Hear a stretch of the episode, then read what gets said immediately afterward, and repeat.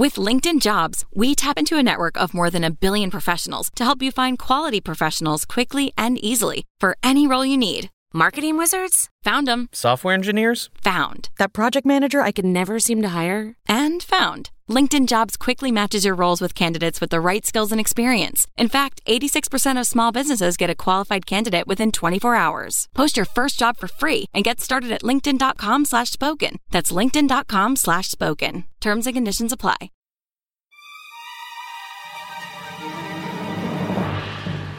So, and of course, the lead singer of High Top stops in the middle of this to tell everybody that, you know, even if they don't get the part, Jesus still loves them. Oh, He might not love them, but Jesus loves them. I feel like you don't need to Jesus pitch people trying out for your literal fucking Jesus pitch, right? Yeah. The, the only thing more absurd would be for someone to interrupt him during his pitch to pitch him on. Hey, I'm, I'm so sorry, Rob Schneider, but um, I just want you to know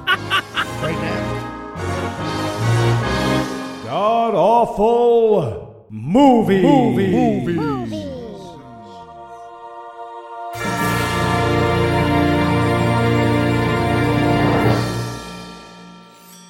Welcome back to the Gamcast, where each week we sample another selection from Christian cinema because it turns out judges have way more sentencing leeway than we thought they did. I'm your host, Noah Lugeons. Heath will be unable to join us this week, but sitting 900 miles to my northeast is my bad friend Eli Bosnick. Eli, how are you this fine afternoon, sir? Jazz hands and jazz hands and step ball check, step ball check. And also joining us this week is skeptic extraordinaire Michael Marshall Marsh. Welcome back, sir. Hey, thanks a lot, guys. Uh, you can't see it, but I've got my arms out like an aeroplane, and I'm sort of spinning. Yes, so I'm. I right. count. It counts. It's this Right. is Yeah. this is this is right. My leg is going up slightly. All right, so uh, tell us, Marsh, what will we be breaking down today? Oh, we watched High Tops. It is the 1985 musical about a bunch of high school kids who love this Christian band so much that they basically constantly shout sing to each other about it for about an hour and a bit. It's it's saved by the yell is what we watched. And Eli, how bad was this movie? Well, if you loved when that improv troupe of 40 year olds came to your school to rap about not smoking, but you wish they'd talked more about their happy science cult's understanding of Christianity, you will love this movie. Yeah, no, it's a it's a live action musical about shoes. I have to like I'm not saying I wasn't terrified by every minute of this thing, but exactly how did this wind up in its in in the spooktacular, Eli? You know, sometimes when you want to scare someone and, you know, Marsh has seen the things that he's seen, you've got to get very creative with your definitions of terror All and right. madness. Yeah, no, this was one of the scariest things I've ever seen. That that's that's fair. It just wasn't in, uh, in the horror genre. All right, so is there anything you guys want to nominate this one for being the best at being the worst at? Absolutely. I'm going to say best worst inexplicable footwear obsession. Right? because this movie is called High Tops and it's called High Tops because it's about a band, a Christian band called High Tops. And that band is called High Tops because they sing a song called High Tops and they sing that song about high tops because they wear high tops and they wear high tops because I've got nothing. I've Their got band is absolutely- called yeah. No, it's you oh. just have to fucking connect the Ouroboros to itself. Yeah, it's well. So e- the thing is, is that it literally came. I guarantee it literally came from somebody going, "What are kids into these days? They got the big shoes. They like the big shoes, right? Uh, high tops." Yeah. And then they were like, "Yeah, that's the movie. That's the fucking play. That's the theme." And they never bothered to tie it into anything. So it's or just- even make the lead singer of the band wear high tops. 'cause I don't Really? think he's No. high tops. yeah. That's the most upsetting part. I'll admit, I could forgive everything else if the entire band was wearing high tops, but that dude's just super duper clearly not wearing high tops Yes. throughout the entire musical. Baffling. Absolutely baffling. They didn't have high tops budgets. Come on, those were expensive. so I was. We've already alluded to this, of course, but I'm going to go with best worst backup dancers. Oh, yeah, baby. Right. So the the backup dancers had a very like you can't dance in the play unless your little sister can come too kind of a feel to him Right. Like they, everything was. it was like we were trying to dumb something down so that Heath could dance along with us. Yeah. right? It's a musical if uh, nobody in your musical knew a single person of color, Yeah, right? right. Just choreographed and danced by the whitest of white people. That's yeah. This this is what the world would be like if there had only ever been white people. Right? Exactly. Oh, it's it's like the backup dancers are like when you, you play Mortal Kombat, but you don't know the moves, so you just keep doing the same move over and again and hope that you can kill someone. right. with it. Yeah. Mhm. Yeah, I felt kick, corner kick. trapped by this movie. and I'm going to go with best, best audience. so this is a filmed version. Uh, First of all, I want to thank everyone who recommended this. This movie has been recommended genuinely like dozens of times over the years because in addition to this being this glorious movie that we witnessed, this was a traveling show that a bunch of our listeners were forced to watch. And as I was assured multiple times when this was recommended, this filmed version is the best version of the show. This is the star cast, right? This is the Patti LuPone, you know, getting up there. This is the this is the first Broadway run you want to see. People that recommended this saw a lower quality Oh, version no. of this show Jesus. but that doesn't stop this audience, the live audience that this show is being performed in front of, from losing their goddamn mind. I've mm. never worked to as good a crowd as this. They're hooting and oh. Oh yeah. oh. Ah, yeah, right. So we'll get there, and, and we'll get there quite often. All right. Well, I'll tell you what. I have a lot of very unfortunate 80s trends to revisit this week, so I'm going to need a minute to prepare. But we'll be back in a flash with all the atonal caterwauling that is high tops. All right, everybody, gather around. Time to write our brand new Christian musical, High Tops.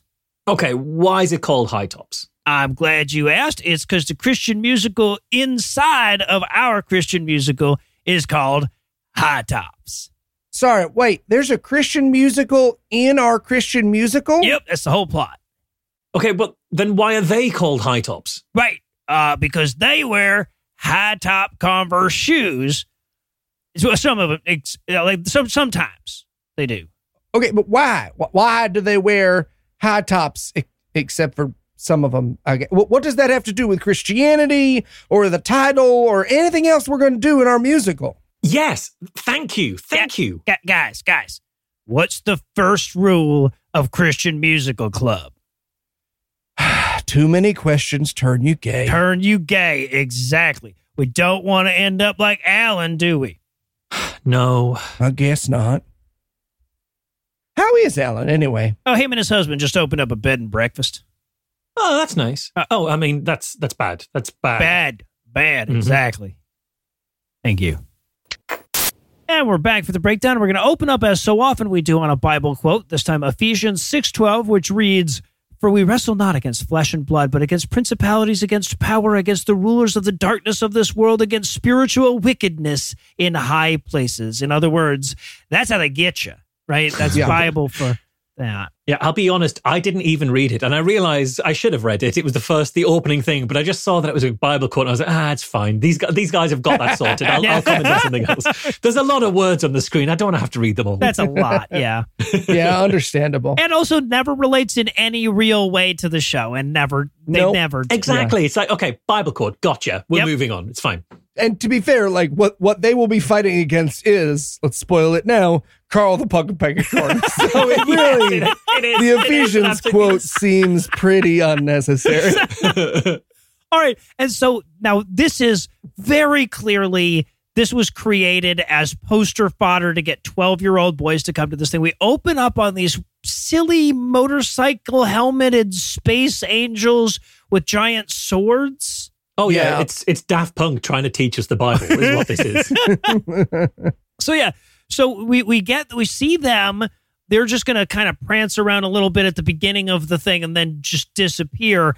But the play itself opens up on a bunch of teenagers getting ready for the big concert, musical prelude style. and these kids are introduced by stereotype. Yes. Right? Like they might as well just walk on and yell a mean name about themselves. Like, I'm the nerd and I'm stupid and I'm the whore whose parents don't love me. High tops. yes. But walking on and yelling is exactly what they do, and it's because they think you know it's, it's fine. Acting and shouting are basically synonymous. If you're loud enough, you're acting. There is you what go. they think. Yep. Yeah. Yeah. Exactly. The, the ancient Greek tradition. And there's so th- for what's going on, there's so little going on on stage, but it seems to be happening with just what I considered a baffling level of intensity. Right. Like I felt like something bad was going to happen, but I couldn't figure what. Then I realized it was this movie. That was the bad thing that was coming up was the rest of this movie. So okay, so very quickly we get Tony has the hots for Heather. Barbara Pole, I don't know the character's name. She was dressed in red and white stripes, so I just have her as Barbara Pole throughout my notes. Oh. Circus Big Tent. Yeah, Yes, yeah, yeah. another yeah, one. uh, Mhm. Yeah.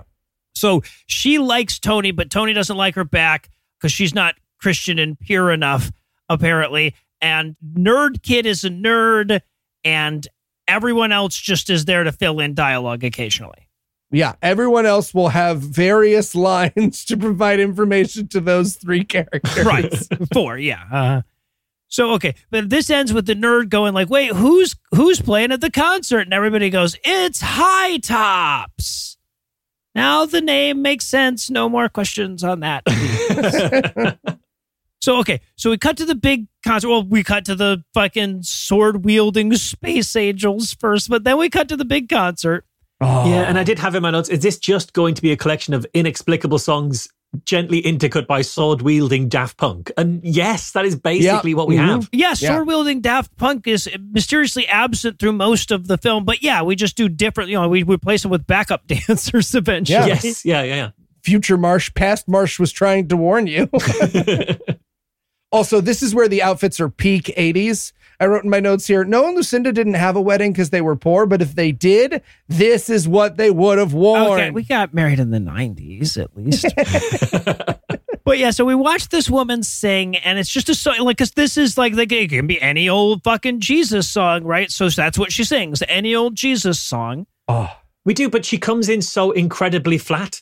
And it's weird because she's very clearly dubbed. Yes. like- so they must have given her another go, and this was the best take that they got. And it's so achingly flat. It's impressive. It's genuinely impressive. Also, her hair is like if you tried to do a bowl cut, but all you had was a walk.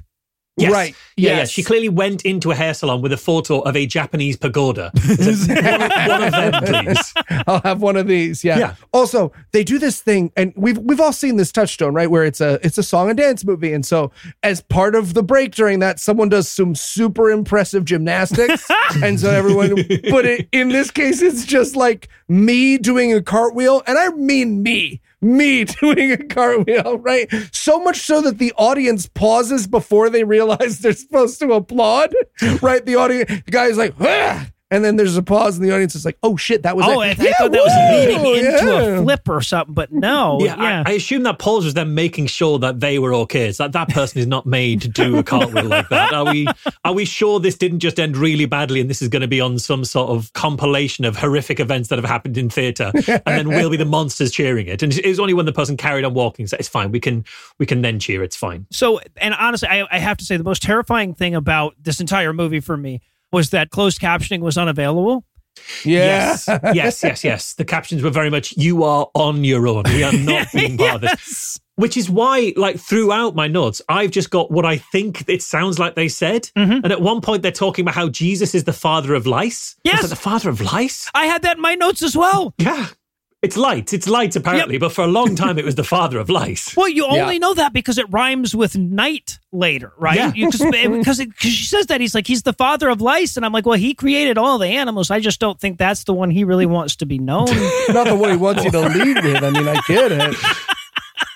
And th- there's a part where it says, if you walk in his, the music goes, if you walk in his light, you can talk with each other and frahayahumnin. What? what? Something about blotting out the sun. What is going on in this song? Yeah. no idea. I looked at that in Marsh's notes and I was like, oh, I'm going to go and see what it is. But he's right. It is for Heinemann. yes, it absolutely is. And then, all right, so that song wraps up, and then we meet Satan the Pugapegacorn. oh, yeah. Yeah. If you combine the voice of Carl the Pugapegacorn of what Tucker Carlson dreams about when someone says drag queen story hour, this is the character of Satan in this movie. Absolutely. He he is dressed like he's doing devil themed drag at the Baphomet burlesque. That is how he is dressed. Yep. And he's talking like this right here. And I'm like, yeah, the idea that Satan's from Jersey, that tracks. That tracks. Yeah, no, it does make. I've, I, they've obviously been in my traffic. I get it. Yeah. So it's There's also several moments, and this is just a general note for the Satan character. There will be several moments where the actor obviously doesn't know how to do a Jersey accent, so he got like a phonetic how to do a Jersey accent, Yeah. You know, mm-hmm. tape from his local five and dime, and so he will end on a word which makes no sense. And his first line is pretty close to that. He goes, "I'm not as bad as they say I am. I'm wise." And I was like, "You're what?" And then I had to watch it again to be like, "Oh, he means worse. Yeah, he means right. worse Yep. with an mm. accent." there's several of those moments. Yeah. So, but he's gonna he's gonna do a little shtick, but then he's gonna explain to us that he hates Christian music concerts, right?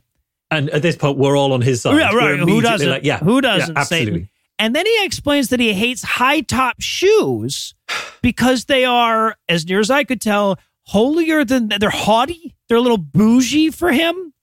I have no idea what this film has about high top shoes. Normally, I do a lot of weird research when I get bored in the middle of these films, and I start to look into what they had on high tops, why they were so against high tops or for high tops, or and I found nothing. I've got no idea other than what you said, Noel, which was that high tops are fashionable. We'll just use a word that's in the news and crack on from there. Yeah. Absolutely baffling. It's kept me awake for days. I haven't slept for days since I've seen this. So I had this mo- moment too, like it was a real kind of a breakdown moment for me because at one point he goes, "Eddie's Christian musicals they make me sick, but luckily I brought some Pepto." And he opens his Pepto, and the crowd goes fucking nuts. The Who crowd lost just their mind. orgasms, and I was like, guys, if we did Christian comedy, we would only need to come up with like three jokes a month to keep out this pace of podcast production, right? Oh yeah. That's the thing. it's always yeah, there. it's it's almost worse becoming a bigot. we're we're here's the thing. The minute we turn evil, we're the best at our job. Yeah, right. So, but eventually, though, the space angel, this besorted space angel, chases Satan off with his robotic voice. Mm-hmm. This is where I noticed, by the way, that these space angels, when you see them, they'll always be holding their swords by the blade Oh, constantly. Yes. Yeah, yeah, Right. absolutely. because very clearly, otherwise, the blade would fall off the fucking handle. Mhm. yeah, no, they weren't going for the uh, you know super nice cardboard when they made the props Right, for yeah. this movie. Which I, I talk about this later, but this is throughout the movie. This movie is the weirdest combination of like high budget and low budget I've ever seen. yes. Because on the one hand, it's very clearly professionally filmed and this Mm-hmm. full musical being done in what I assume is a theater. And on the other hand, most of the set is painted cardboard. Yeah. Yes. Yeah. lot of that. So okay, so then we we get back to the Satan wanders off, and we get back to the concert, and it's time for them to do their their last song. It's the Jesus fight song. So all the backup dancers they pull up their shiny shields and they sing this song that is, and we see this constantly in Christian movies that are aimed at teenagers. They're singing a like, you know, being a Christian is pretty badass if you think about it song, which is doubly self defeating when it's presented as a fucking show tune. yep. yeah. If you give these people maximum credit, it's singing a song about a pretend holy war. Yeah. But with without that credit, they're just singing a happy, jaunty tune about dying in a holy war for Jesus. about how happy they would be to die for Christ. Yeah. It's so fucked up.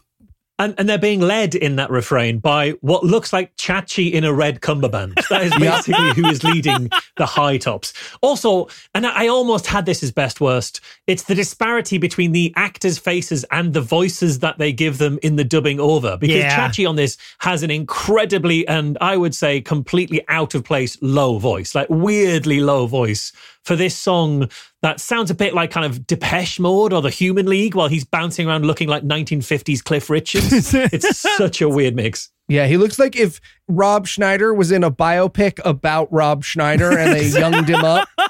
That's what this guy looks like. I also they go through the stupid parts of the armor of God, but they lose their courage because the armor of God gets super stupid. Mm-hmm. They're like the blessed blade of righteousness and the shield of justice.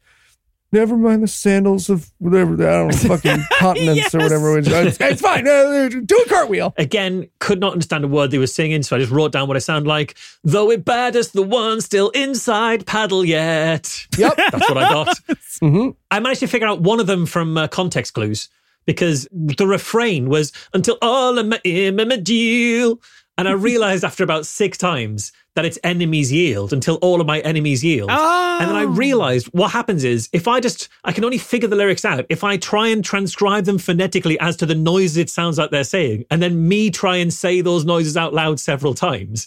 Eventually it clicks as to what words that ought to be, but it takes that amount of effort to get to even one of the lyrics to this song, Interesting. to any of these songs. Fun fact that's how Noah reads my notes in our. It is, it is. So, yeah, it's just, All right, so this song wraps up. The 26 people in the crowd go fucking nuts for it. and then Chachi comes out to explain why they're called high tops. And it's because high tops are a symbol for reaching up. And what's up? God. yeah. Get it?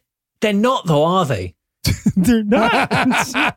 and it was at this point that I realized he isn't wearing high tops. He's wearing some sort of boots that I couldn't tell if he was wearing a tardigrade on each foot or if it was just that he is a tardigrade from the waist down. Oh, like a kind of centaur or mermaid. I Yeah. couldn't tell which of those two it was. Oh, and and even he realizes this doesn't make any sense because then he'd be like, "Wow, I guess we would be called hats if that was where we go." So you know what? Shoes are like running. You know, running, and sometimes you run towards a good or bad.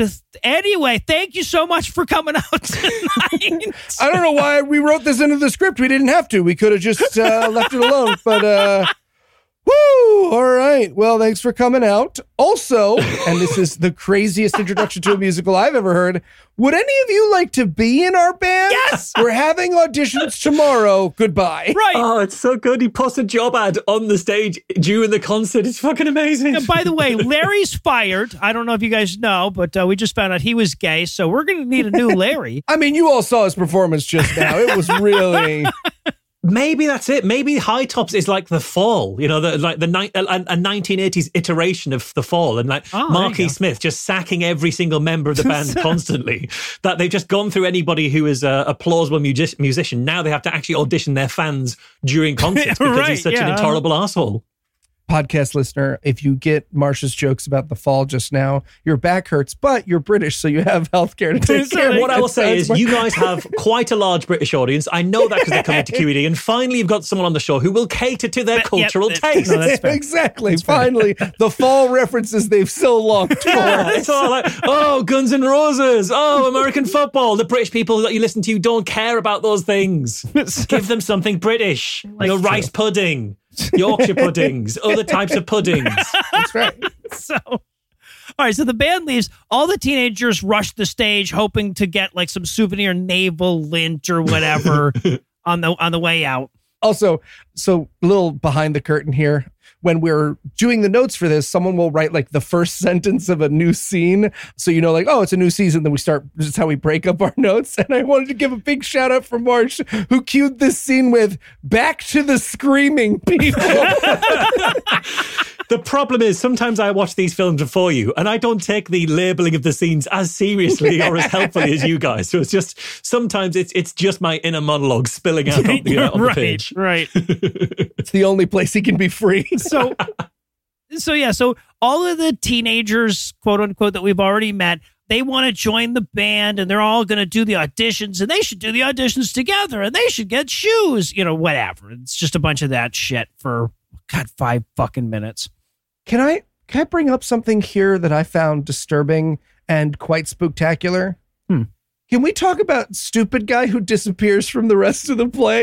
the guy with the hawaiian shirt yeah, there's a guy in a Hawaiian shirt who in this scene will very clearly be established as a main character and one of the kids at this high school. After this scene, he will never be spoken to or about again. He showed up at the bows and I was like, fuck, what the hell happened to that guy? I assumed he fell and hurt himself backstage and like toughed it out for the bows. so and so while they're all talking about how they're going to audition for the band nerd kid walks on stage to a fucking favorite character on a 1990s Fox sitcom reception. They Ugh. lose their minds for him. God, that character is so fucking insufferable from the second it's on, he's on stage, and it just gets worse throughout. I hate him so much. Well, it's just the it's just the stereotypical nerd character with no thought put into it whatsoever from 1985, right? Right. Hmm. It's like if you wrote let a high school bully write a nerd character because there's no redemption arc. Nope. There's no, oh, he's actually a this, or you know, I've learned you're actually a that. He's just always like, Ugh, I pooped in my Clearasil.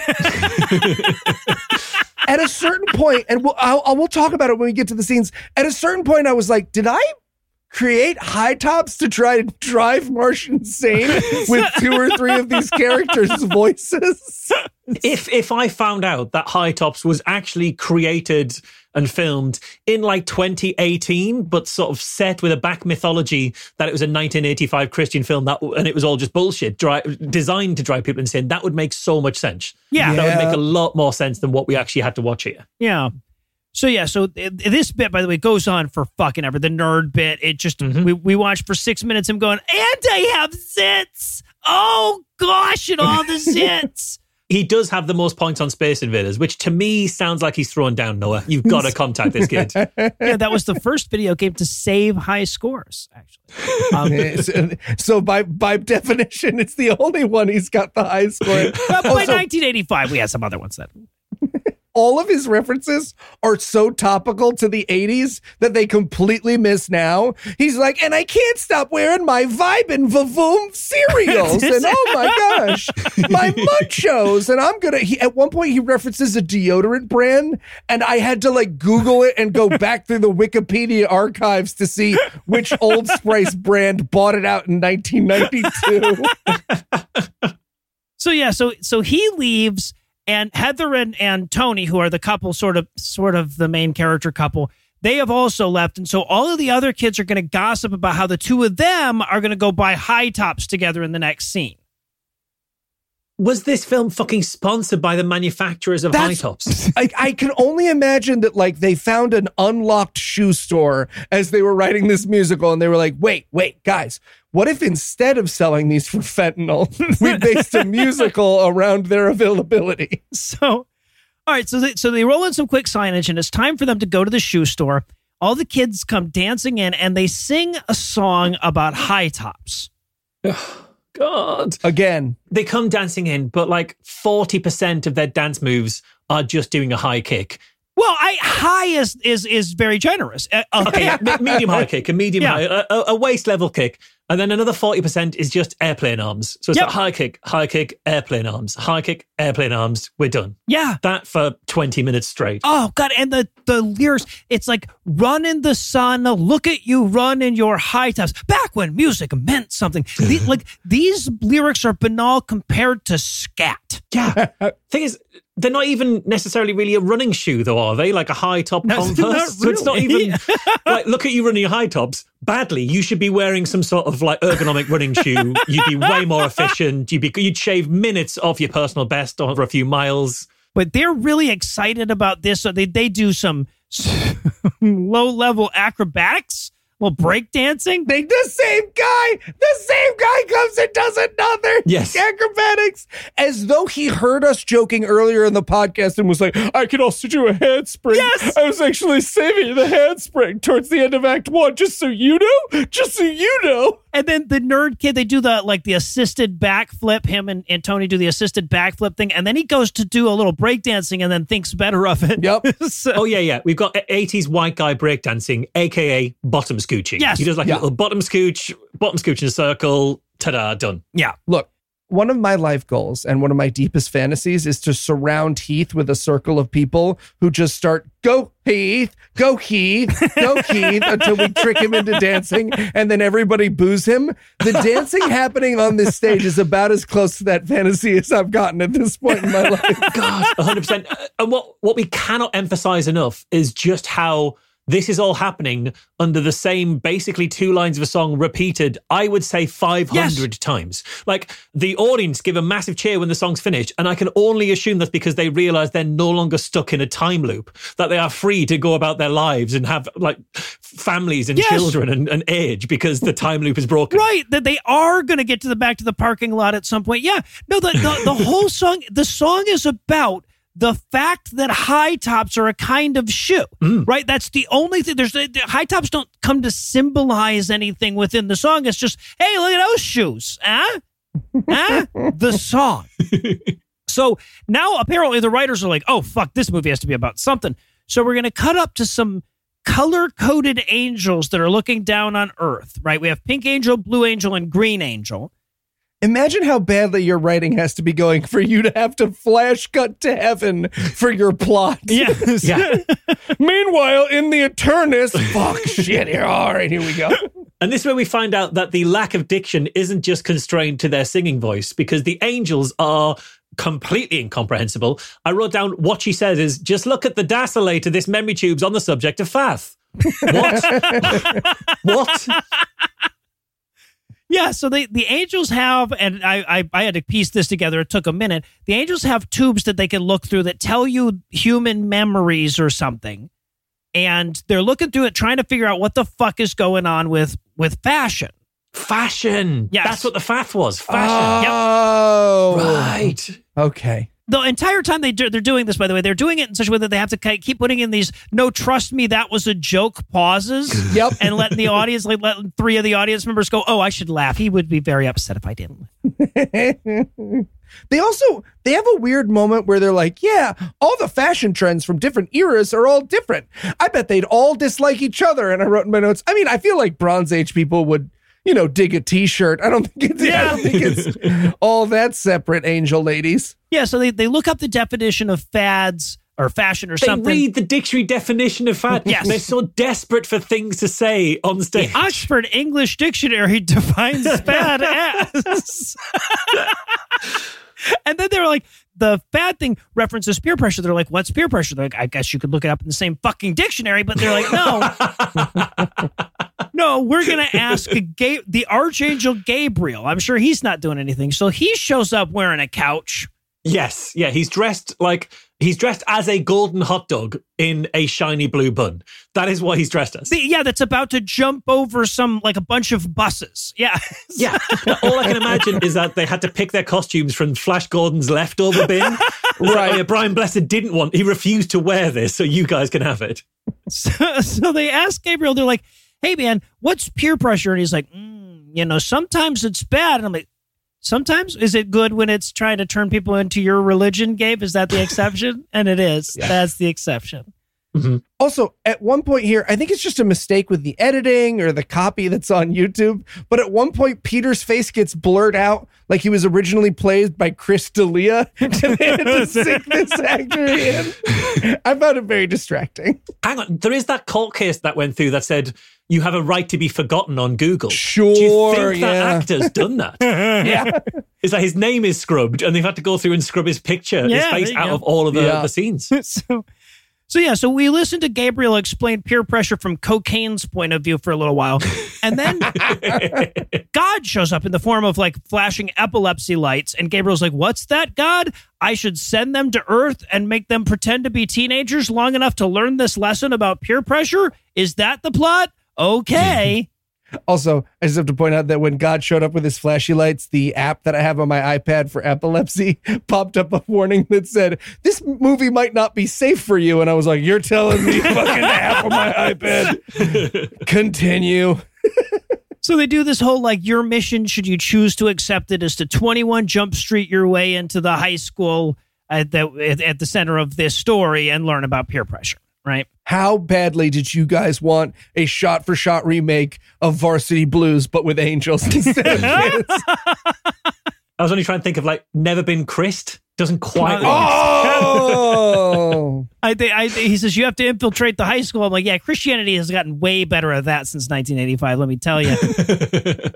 but then he warns them. He's like, but it could be dangerous because Satan could rip your soul from your flesh and torture you for eternity if you screw this up. Yeah. Thank you. Cause cause Lucifer, I, I did not remember that being part of the mythos. Right? It's like, well, angels. Cause I feel like that's a very different pitch, right? Than you're gonna go down and see what it's like to be in high school. But of course, if you mess up, Satan will tear will rent you limb from limb.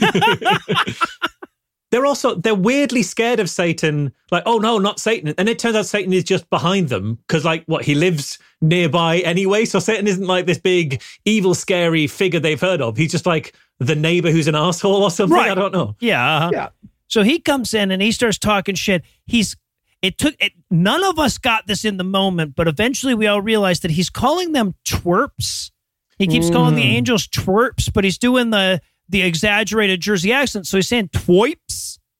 I heard twats like or twats every time. It's like fucking hell, Jesus. I mean, in England, that's not that uh, that harsh a word, but in America, that's pretty strong stuff for a for a Satan in a Christian movie. Yeah, you want to ask about the crazy billionaire remake? It is just whatever Marsh's notes thought Satan was saying at any given time. That's the crazy Christian billionaire remake we're making at this movie. So Satan leaves, and all, all the angels are a little nervous now about the mission, but they, Gabriel insists. And there's this weird moment where he's like, You got it. You have to give me your wings first, right?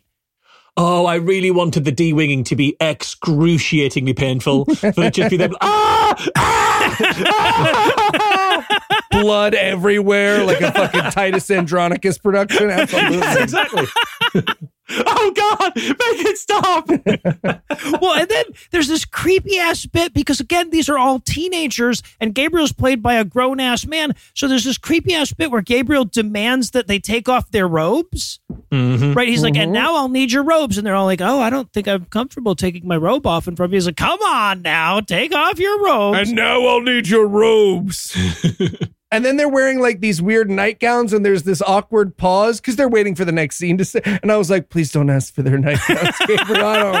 Mm, I don't. Well, he doesn't wanna be on he a just list. Rips the nightgowns right off of the motherfuckers.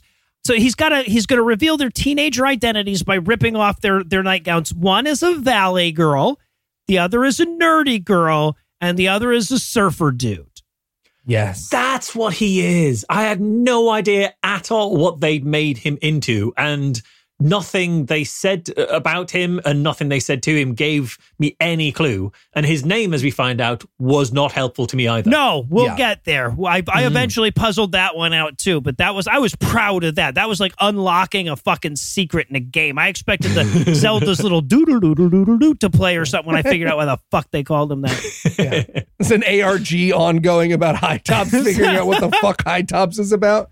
Also, Valley Girl, because I don't know who wrote this abomination, but they'd obviously heard like uh, they stood outside the theater when Heathers was playing or something. It's it's very unclear how they got this dialogue, but they will just constantly have this girl make sexual references without realizing it. She will say "gag me with a spoon" so many times in this Christian movie. It's like, why would you want to gag her with a? That's so crazy. Yeah, why would I- you gag with a spoon? Is that a phrase? I had never heard this phrase before. Was that a phrase? Yeah, it was absolutely a phrase in the 80s. It's not sexual, it's a bulimia reference. Okay, I would like to. Cl- I would like. Look, I should know better than to argue with one Noah Bethesda delusions, but I would like to argue that it's a bulimia reference and it's sexual. Well, it could be sexual if you want, but it was meant as a bulimia reference. But yes, gag me with a spoon was was a big thing in the 80s. Just to be clear, Eli, was there an overlap in that Venn diagram or was that two separate circles for you? it's Marsh. It's one circle, baby. It's one beautiful, All right. perfect, thick-edged circle. So okay, but but so then now that they've got their personalities, we're gonna get another musical number. This one about fads, right? And this is what music would sound like if they outlawed tunes. I would, uh, I would like to give a special thank you out to Michael Marshall for letting me know that this is about fads. Because a lot of my early notes about this number had to be deleted. You know, once they gave me a penis, I just jerked off for four days and uh, looked up peer pressure on the internet. So. No, so and, and this is my favorite thing about this entire fucking movie, right? They do this whole musical number about fads, and they want all the characters to come out representing different fads, but they could only think of one fad right? That was hula hoop. Everything else is just like an ethnicity or something, right? It's just like, oh, Or Elvis. Or a dated sketch on SNL. yeah, right, right, uh huh. Oh yeah, there's that weird cone head thing. Yes, one of Oh, the kids is, that dressed as was? a cone head. Yes. I thought it was either a penis with glasses or like an earthworm. I was baffled. My notes are very confused. I, I don't know that it wasn't though. I, I feel I, your theories are as, as likely as as Eli's in my mind.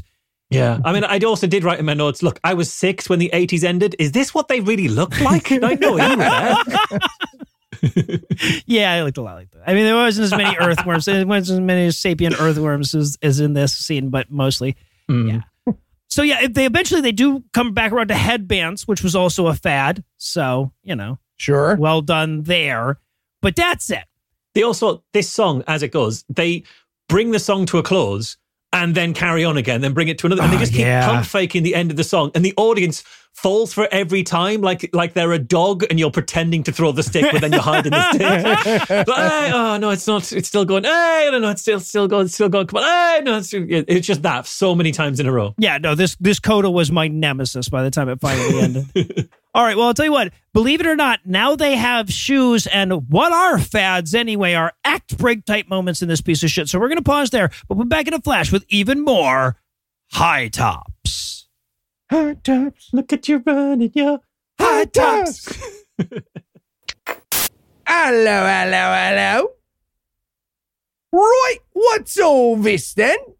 Noah, what is Eli doing? Oh, he's he's practicing his English to Manchesterese for our trip to QED. My dad ain't got no job, does he? Look, can I just show you guys a map of the UK? Damn it, Marsh. You just read the script. Right, yeah, okay. Oh, yes, yeah, flawless Manchesterese. But why does he need that? Well, mostly for ordering food at your fine culinary establishments. Uh, he's gotten a little spoiled by HelloFresh. Why, yes, a full tomato that's just hot for some reason would be a wonderful part of a complete breakfast.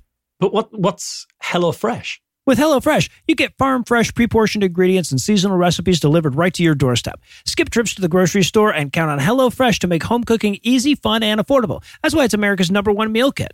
Meals delivered to your house in a box? Surely that cannot be good. Actually, with HelloFresh, ingredients travel from the farm to your doorstep in less than seven days, so you know they're fresh. And pre portioned ingredients make cooking a snap and cut down on food waste. Plus, you can have your pumpkin spice and eat it too with a rotating selection of fall inspired items from HelloFresh Market. From brunch kits to a fall dessert board, you'll find everything you need for all your favorite autumn occasions like tailgating, Oktoberfest, and more. It's true. I joined HelloFresh when they became a sponsor, and I'm still a customer even after they stopped sending us HelloFresh for free. I love how quick and easy the recipes are. Plus, they now offer a vegan meal every single week.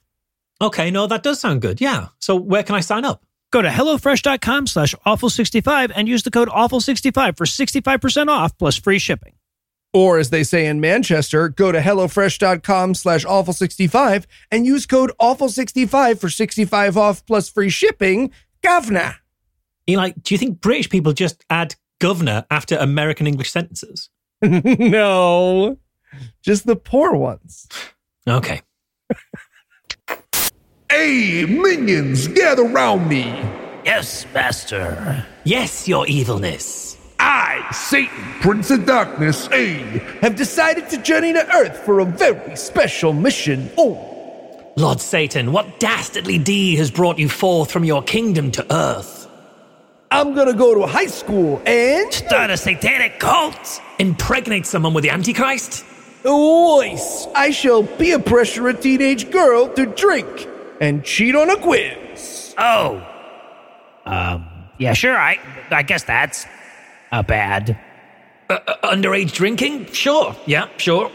Hey, what's the matter? You guys aren't impressed? I mean, honestly. If we can be frank, Of course, of course. Uh, open workplace, you know? I just, I guess I'm a little confused why you, the Prince of Darkness, source of all evil, spends quite so much time on like, you know, like the obedience of teenagers. yeah, like maybe you could do some war or famine or Yeah, yeah, something. famine. Hey, I mean, in my defense, the humans are doing war and famine just fine on their own. Yeah, that's fair. Yeah, I suppose. Are we in open office? Oh, yeah, yeah. Did you guys not get Kim's email?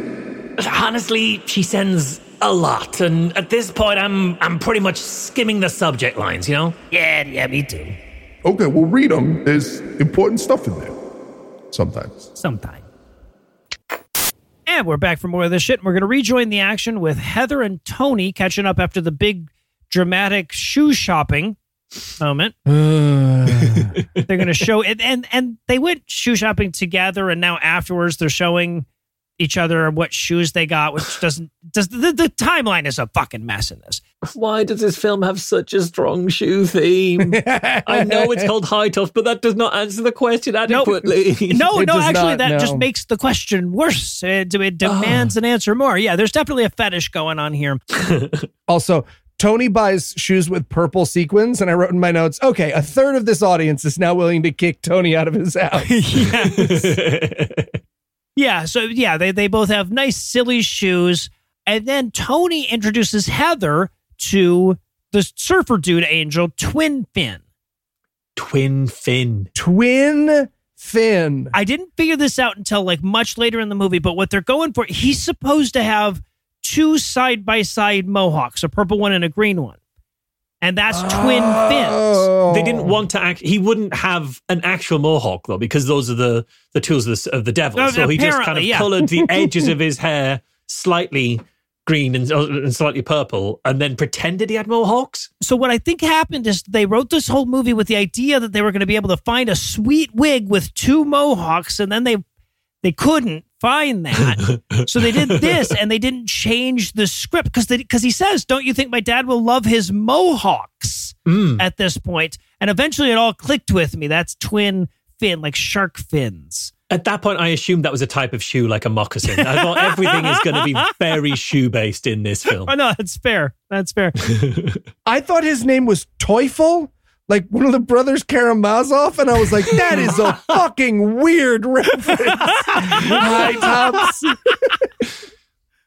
So yeah, so but then he's like, "Don't you think my dad will love his mohawks?" And sh- and Heather says, "Well, I don't know. Your dad's pretty old fashioned." Now that that's '80s code for physically abusive. Yes, Oh, it 100%. sure is. Absolutely. Yeah. he turns to the audience and he does like a out of character monologue where he explains that his dad is the quote Archie Bunker type and I would love to know what a Christian audience of the 1980s thinks of Archie Right. Bunker. You mean racist? Is it racist? Is that what we're going for? I, I had this realization where I was like, I don't know that Christians don't think that All in the Family is about a guy who gets everything right and his stupid family keeps bugging him. so yeah, so he's telling us this story about his dad's homophobia. And as he's doing it, he's trying to do his dad's Italian accent, but he's terrible at this shit. So the Right. accent is just wandering the Mediterranean. and this kid is not Italian. oh no. This is not a kid of Italian heritage. I, I like. I, I wouldn't have imagined, and certainly from the accent that he's doing, if it is Italian, it's a hate crime perpetrated by a member of that community. Because at one point he says, you know, well, my dad says dancing uh, and uh, singing is for our sissies. It's like, well, first of all, like for one thing, your son's wearing purple sequin shoes, so that ship is very much sailed Yeah, by this right, point. right. I wouldn't worry too much about that. Yeah, he actually learned this Italian accent from Chris Pratt's Mario. He studied that trailer, went forward in time. It was a whole thing. So okay, so then we check in on Valley Girl Angel. She's going to monologue to us for a very long time, and in case the Valley Girl accent wasn't annoying enough for you, she also is going to have a cold during this. How? How has she developed a cold? She's like, oh, I didn't realize that human bodies, I'd get a cold. It's been two hours. Yeah. You've been, you've said you've been down from heaven for two. Where have you been to catch and develop symptoms Yes. of a cold within two hours? She must have just inherited This is a drugs withdrawal thing. already virulent body or something. Yeah, right. It's not a cold. This is a drugs withdrawal thing. She's, she's been on the heroin. First thing she did was get straight on the smack. 100%. I wrote in my notes, look, there was a lot of snorting and sniffing in the 80s. I get Yeah, it. no, she had to come up with an excuse. But eventually, God cures her cold for her, but not until after the fucking monologue. Yeah, brilliant use of a deity to cure this angel's two hours old cold. Right. Nothing else is going to go wrong in this. That uh, that could have used some deity's help midway through. I also I just have to note that the entire time she's doing her monologue, Twin Fin and the others are in a freeze but the outfit they've chosen to put Twin Fin in is these incredibly tight pantaloon stockings. so I'm trying to make jokes about this girl's Valley Girl accent, but I'm also just staring at this teenager's junk outline in deep, deep discomfort. yeah, no, it was labyrinthesque in its in its um, exposure. So yeah, so but then eventually, ultimately, her monologue ends, and Twin Fin introduces her to Heather and Tony, and they all walk off together, and then we get Nerd and all the other unnamed teens. Like Nerd is over here doing his thing, and all the other unnamed teens show up to make fun of like how nerdy he is. And this is where they play a prank on him. Yeah. And so someone goes over to play the prank. And while that prank is happening, the rest of them are all sort of like stood watching. And for no reason, one of that crowd mounts another of that Yes. crowd and is like riding them like a horse midway through this scene for, for absolutely no reason. Yes, yeah, I I had to rewind and check because I, I, at the point that I noticed it, they were just on the person's back. And I thought, had they always been on the person's back? Did they come in on the person's back? Is that a thing? I had to find out at the moment that it happened. There are no small roles, Marshall. Only small actors. so yeah, but the prank that they're going to pull on him is that they're going to tell him that barber pole girl is secretly in love with him, so that he'll go flirt with her and embarrass himself, right? So he does that. Eh, he he goes and he tries to say hi, and she tells him that he's smelly and, and ugly and nerdy. Yeah, and how he should be in a special school. Which fuck me, that was that was a very quick thing to get to very quickly. Yeah. Oh, fuck. There was Yeah, a- the 80s. There was a they they should pin some kind of a color coded thing on people like him so that we know. Yeah, she got real mm-hmm. close to Nazi there. But then she has to monologue to us about how she has rich parents that hate the fuck out of her. Yeah. Right. She also at one point says she has an impressive wardrobe, and I'm like, ma'am, you are dressed like a candy from World War One. I'll believe almost anything, but you do not have an impressive wardrobe. Yeah. So yeah, and then so during her monologue about how awesome she is, Satan shows up in a thriller jacket. I think he's trying to go for thriller, but he comes off more like bebop or rocksteady. Yep. hmm for sure. I definitely wanted to throw a donut down his throat and, help him, and change him back into a normal teenager. So, but Satan has also infiltrated this school. He's pretending to be a student there too now. Can I just say the stakes of heaven and hell are just a lot lower than I expected them to be in this universe? Absolutely. That was my notice. Like, man, this is a lo- well, yeah, because Satan's just like, hey, everybody, I'm the new kid, Louis, huh? Because it's like Lucifer, but it's not that. anyway, do you guys remember that there's a pop quiz in history? And everybody's like, oh, devil. Did Satan make that? Look, I don't want to go full Heath and just create my own fictional universe within the universe of this film. Did Satan make there be a pop quiz? Is that what we're supposed to believe? I guess. That's entirely possible. But yeah, so he turns to Barber Pole and he says, Ah, yeah, you're probably going to do really bad on that history test. But hey, what if you cheated on the history test? Ah, and she's like, mm, I about cheating. Okay, you talked me into it. Yeah, I'm not. I'm not going to be persuaded to cheat that easily. Could you give me some sort of shit song about it? And that might be just enough to tip me over the edge. Yes, we fucking, this kicks off a Satan tempting them to cheat on a pop quiz musical number. Mhm. And the chorus of this is cheat, cheat, cheat, just, a, little bit. Cheat, cheat, cheat, cheat. I wrote in my notes straight out of the Try Guys new employee handbook. yes, and that's just going to go on for an eternity.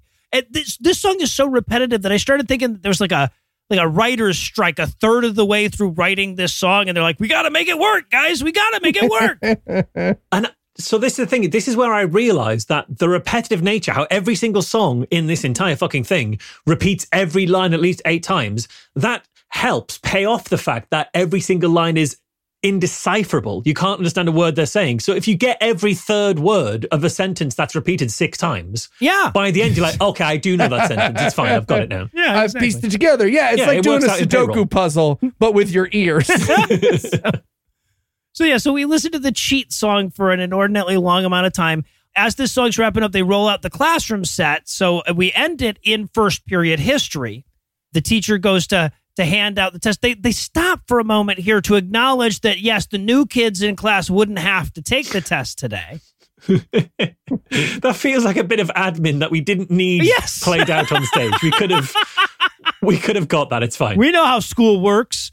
Of course, now if any of you actually have like a thousand wings all over your bodies and can call the voice of God into existence, you don't have to take the quiz.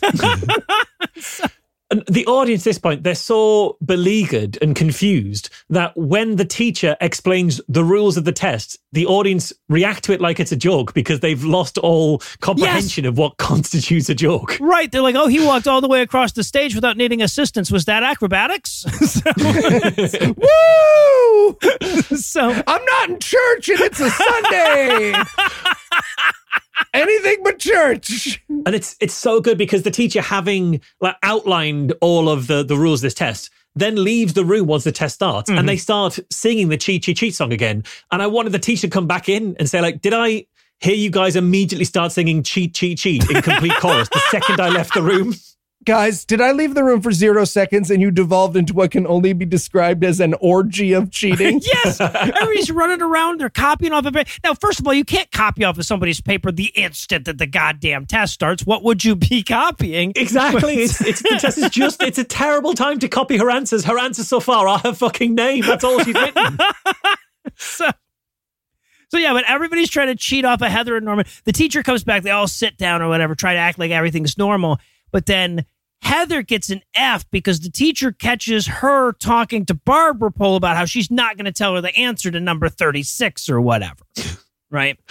Oh god! And at this point, this is all taking place on the stage, but there's the blocking of the stage and the scenery, and they've just got the backing dancers who are normally coming on occasionally and doing some like cartwheels, just doing some like sad dances through, like they're doing sort of ASL via interpretive dance. Like, oh, and this is the cheating dance and the sad caught cheating. Yes, dance. yeah, exactly. So and and the teacher's like, "Well, you get an F, Heather." And Norman tries the the nerd kid tries to rescue her and explain what's really happening, but Barber Pole makes it very clear that she will break his fucking dick off if he dies. It's a weird shift in tone. I gotta tell you, it's a weird. It's just like you know the and the the backup dancers are like, "What the fuck do we do?" She's like, "I'll fucking stab you in the throat." He's like, ah, "Cheat, cheat, cheat, stab touch, step violence, step touch." so the so the class ends. All the kids shuffle out except for Heather and Valley Girl. Valley Girl comes up to Heather and commiserates with her about how awful it must be to have gotten an F on the test because someone else cheated. Right? And she's like, That's right. I hate barber Pole chick. And Valley Girl's like, Whoa, whoa, whoa.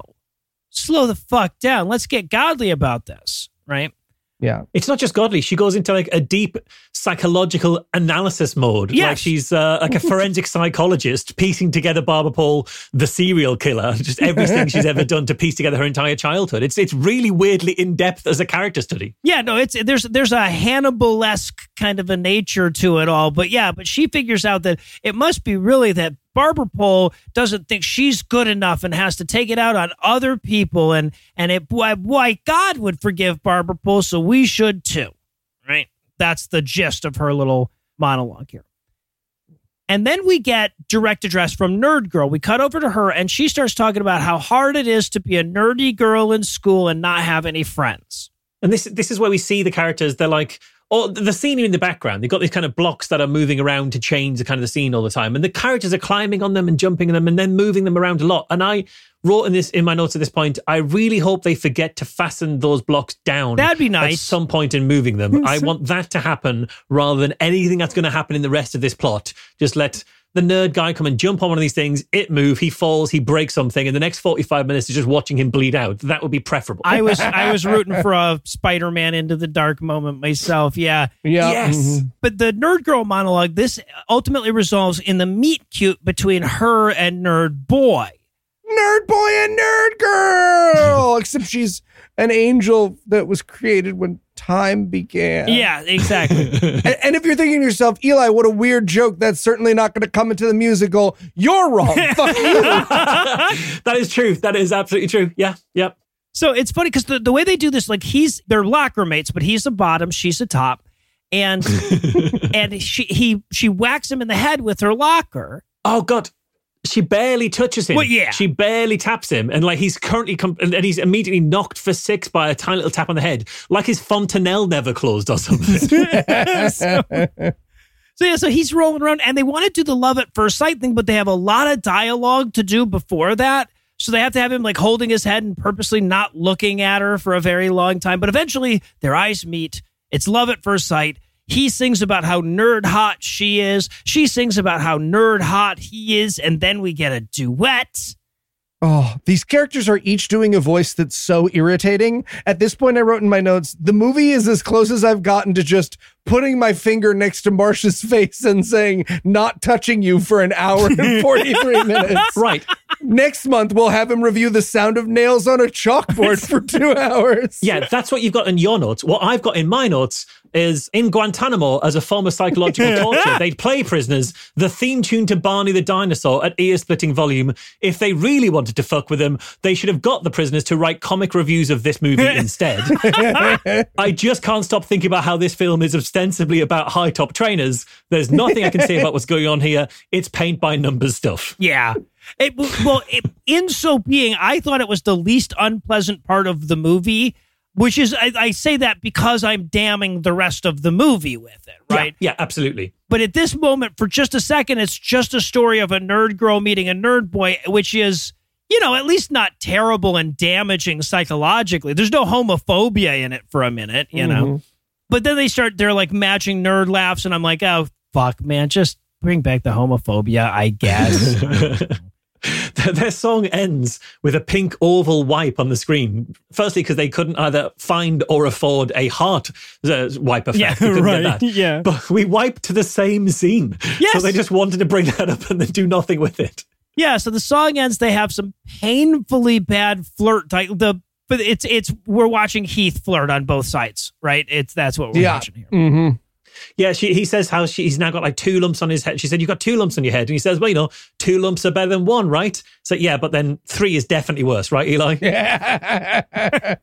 so, and, but then and then the two of them laugh nerdily together and walk off hand in hand. hmm And then we cut to Tony and Twin Fin at a different locker.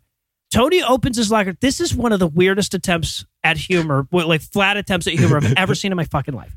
He opens his locker, Tony does, and like vines shoot out of it. And he explains to us that, oh, that's the three bean salad that he left in there months ago.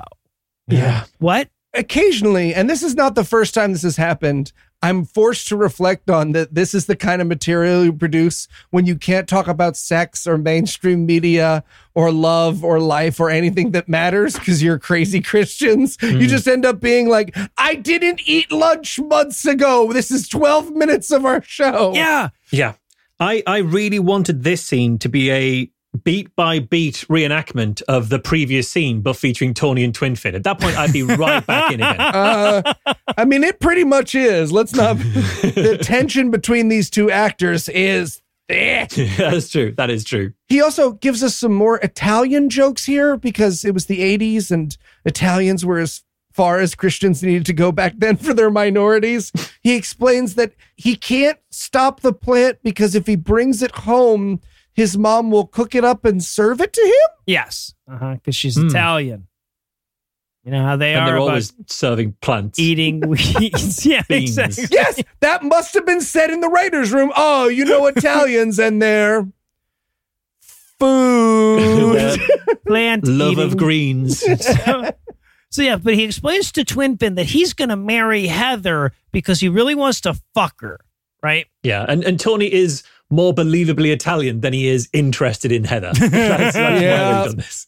Well, that leads to a really weird moment, right? Because he's sitting next to Twin Fin and he goes, apropos of that, he says, So, Twin Fin, what do you think about sex before marriage?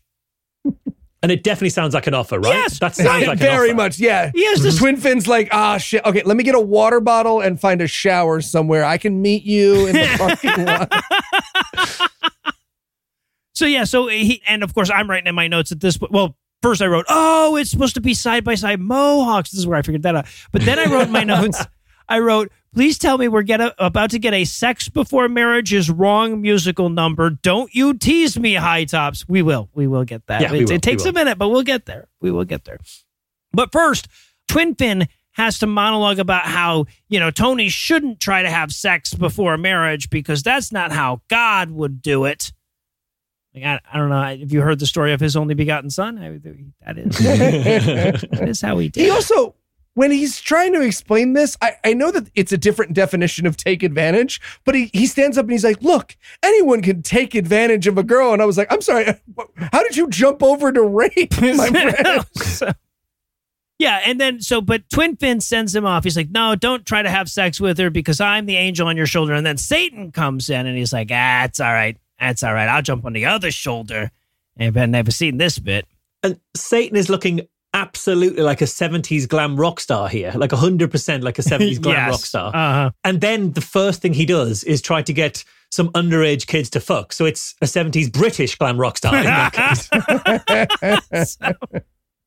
Yeah, so he's like, "I'll get him the fuck," and then he wanders off. So after he wanders off, Valley Girl catches up with Twin Fin, and she's like, "Hey, so what's going on?" He's like, "Well, you know, Tony's trying to fuck Heather." She's like, "Apropos of nothing, you want to turn invisible and watch the two of them?" Wait, why haven't we just been using our invisibility powers? I said you want to turn invisible.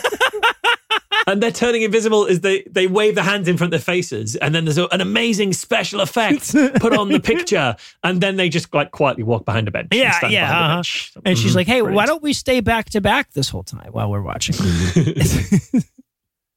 so, but yeah, so they they dematerialize, and then we watch Tony catch up with Heather and try to pressure her into sex for a while. I mean, as much as this lovely young purple sequin shoot actor can. Well, yeah, uh, Hey, Heather, what say you and uh sorry, give me a second. What say you and uh, oh, I just can't wait to see your vagina.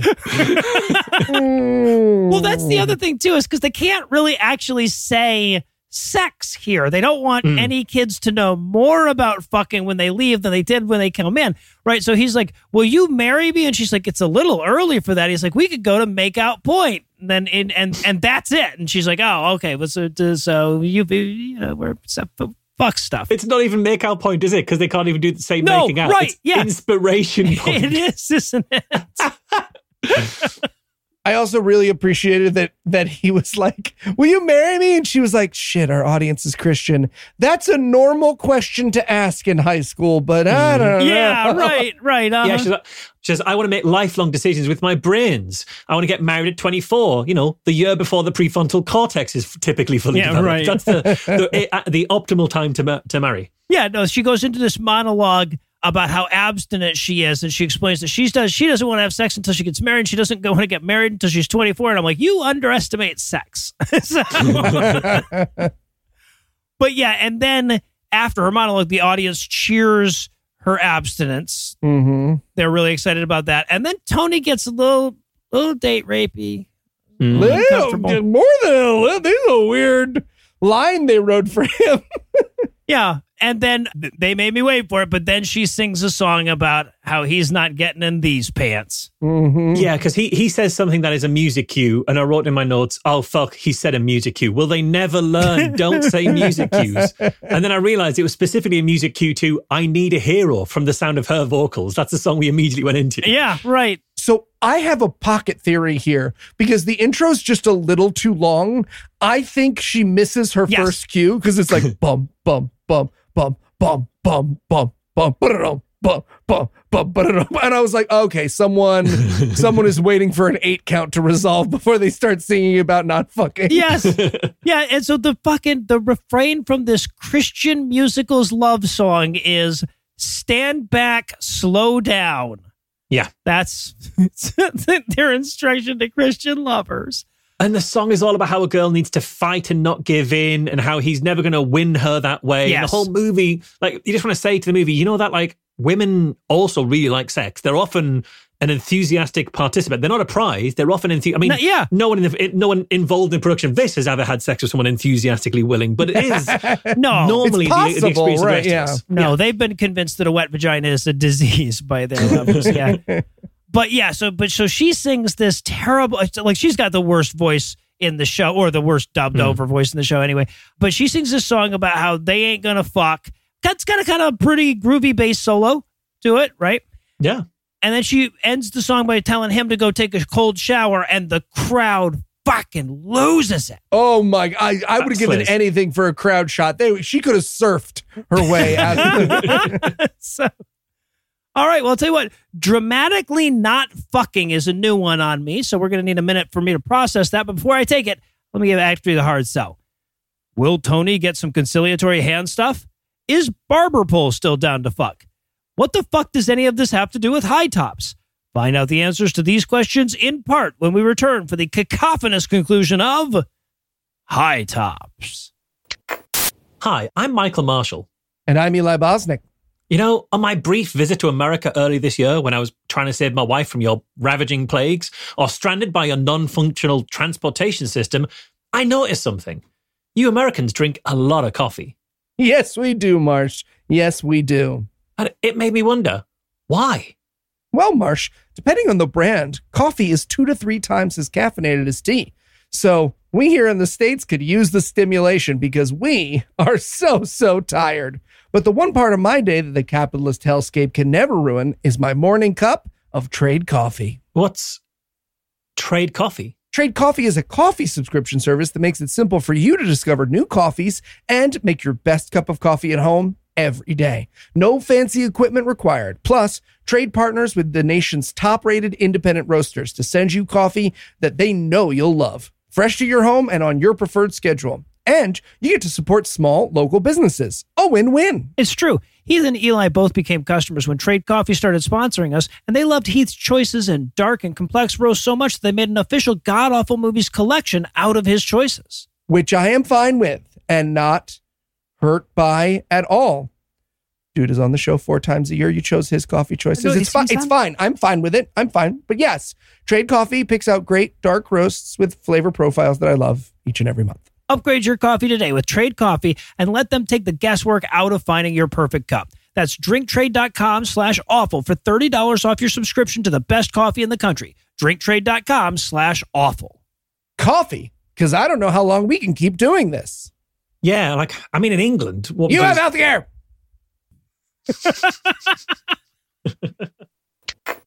I'm telling you, Malachi, we're totally going to get caught being angels. No, we won't. Just play it cool.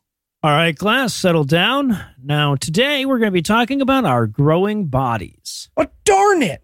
Dude, be cool. So, who can tell me some of the things you might experience while going through puberty? Uh, why don't we start with you, the new kid, Jeffrey? Um, right. Yeah. Um, our bodies have hair. Yes, yes, pubic hair growth. Dude, how'd you know that? Lucky guess. And uh, Andrew, how about you? Can you tell me which parts of the anatomy might grow larger during puberty? Uh, my anatomy? Yeah, yeah. Come on, there, there, there- don't be embarrassed. There are no wrong answers. The, um, 10,000 eyes and mouths that cover you to sing the song of Jehovah? Fantastic. Wait, really? Like, no, but this is a public school in Florida, so you know. Right, right. Okay, well, that's all we can say about that. Let's do the pledge again, and then you kids can go do fentanyl in the bathroom.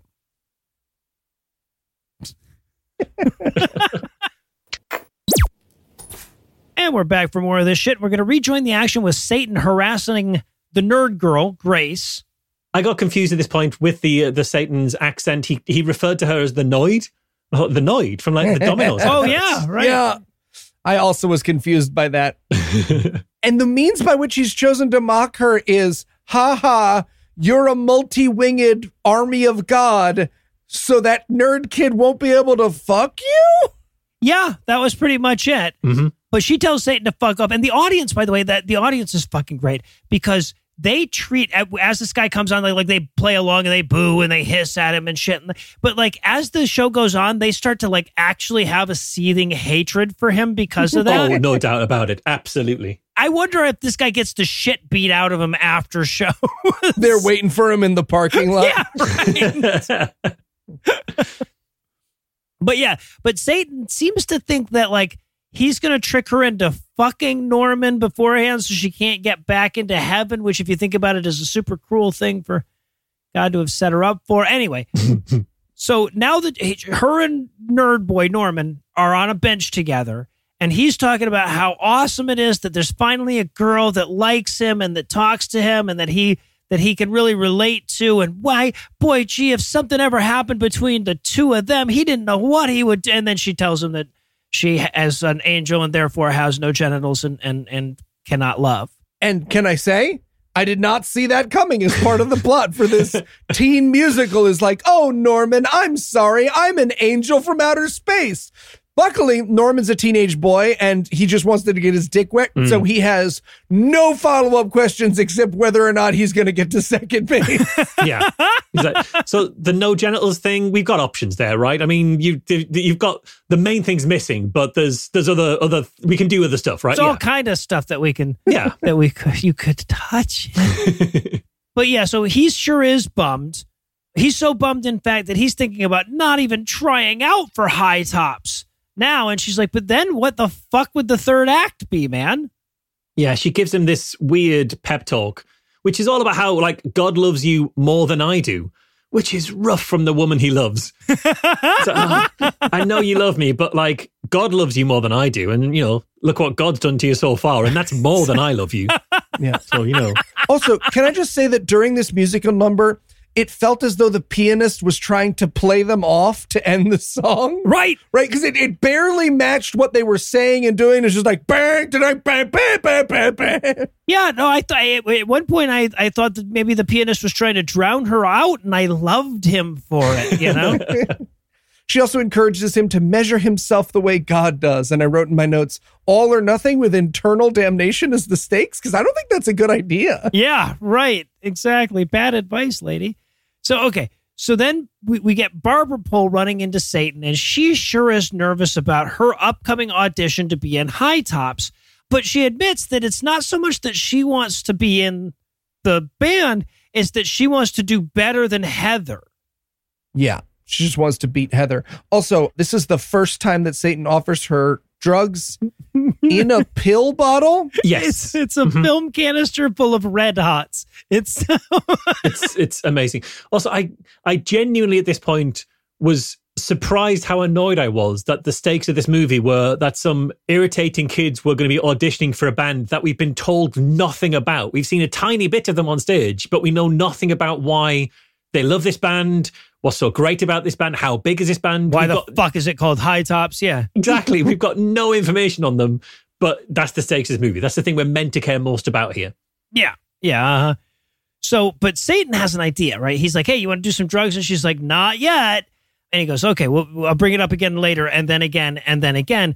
But between now and then, I got a great idea how you can make sure Heather doesn't beat you. What if you just lie to her and tell her that the audition has been moved to a different time? well, Satan doesn't actually suggest that. He says you should do something to stop Heather auditioning. And I thought, oh, they're going to go full Tonya Harding, aren't they? but no, she just says to Heather, oh, the audition's been moved back an hour. But it's still going to be going on an hour later. Even if there was only the dozen kids that we've seen Right. auditioning, it's going to take more. They're not going to have like five minutes at most each with zero turnaround. It's turn up an hour later, you're probably still going to be fine. Tell her it's tomorrow. Also, by the way, the last interaction that Heather had with Barber Pole was when like Barber Pole was cheating on her in history and made her get an F on her test because of it, and then didn't tell the teacher what. Why would she believe this girl? Yeah, uh, holy as she's supposed to be, she does appear to have the memory of a goldfish, Yeah. which is uh, problematic for her character. Yeah, I did realize the reason why this movie doesn't know how long auditions are meant to take is because this movie clearly gave a part to literally everybody who was willing to be in it. Yeah. Audition for this movie was just like 10 minutes of like, okay, you guys, yes, um, you're the main guy, off we go. That was the entire audition sequence for this movie. So, okay, so now it's time for everybody to get ready for their big audition. The lead singer of the band from the beginning of the movie returns, and we're going to get a song now called I Want to Be in the Band, where each of them will come up, they'll do a little bit, a little shtick about their character, and then they'll sing this I Want to Be in the Band chorus, right? Right. And the chorus is like the God, I hope I get it opening number from Fame if it was written by Harvey Weinstein.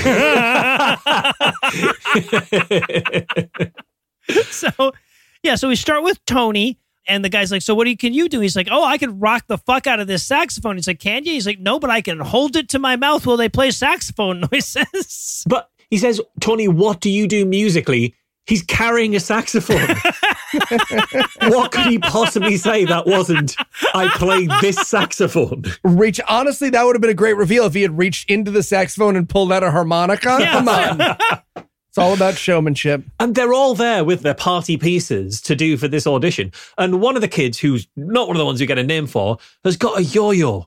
And I really love the balls of the kid who turns up to audition for a pop band with a yo yo. Like, yeah, I'm just, I can do this. I, I, I back myself. I back You myself. got to imagine he's pretty fucking good at yo-yo, though. Yeah, right. so yeah, and so they ask him, they're like, "Hey, Tony, do you, wh- you know, why, why do you want to be part of the band?" He's like, "Cause Jesus," and they're like, "Right answer." Yeah. very good. Is that I want to use my saxophone to serve the Lord. You know, if the Lord ever needs to get it on.